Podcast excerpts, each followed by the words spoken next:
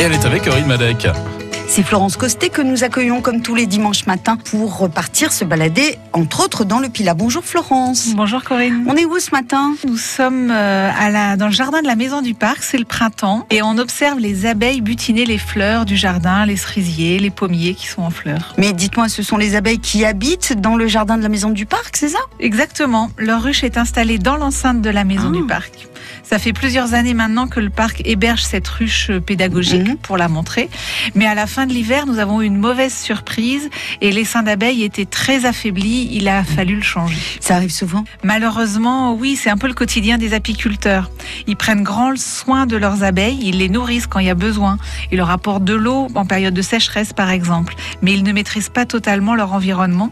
Et du coup, lors de leur visite régulière, il se peut qu'ils découvrent des essaims moribonds.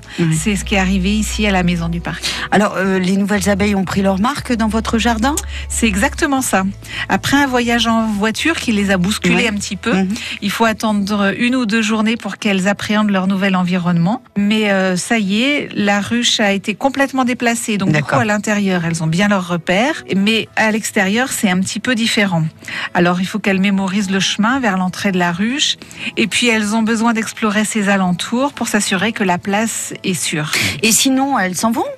C'est possible, oui. Et elles ont des caractéristiques particulières, ces abeilles? Cet essaim a été élevé par le rucher école du Pila à Pellussin. C'est cette association qui prend soin toute l'année de la ruche du parc.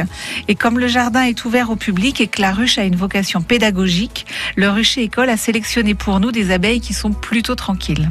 Et parce que le public peut observer le travail des abeilles. Exactement. Leur ruche est vitrée, ce qui permet d'observer l'intérieur. On y voit les rayons occupés par les alvéoles. Et puis petit à petit, les abeilles les remplissent.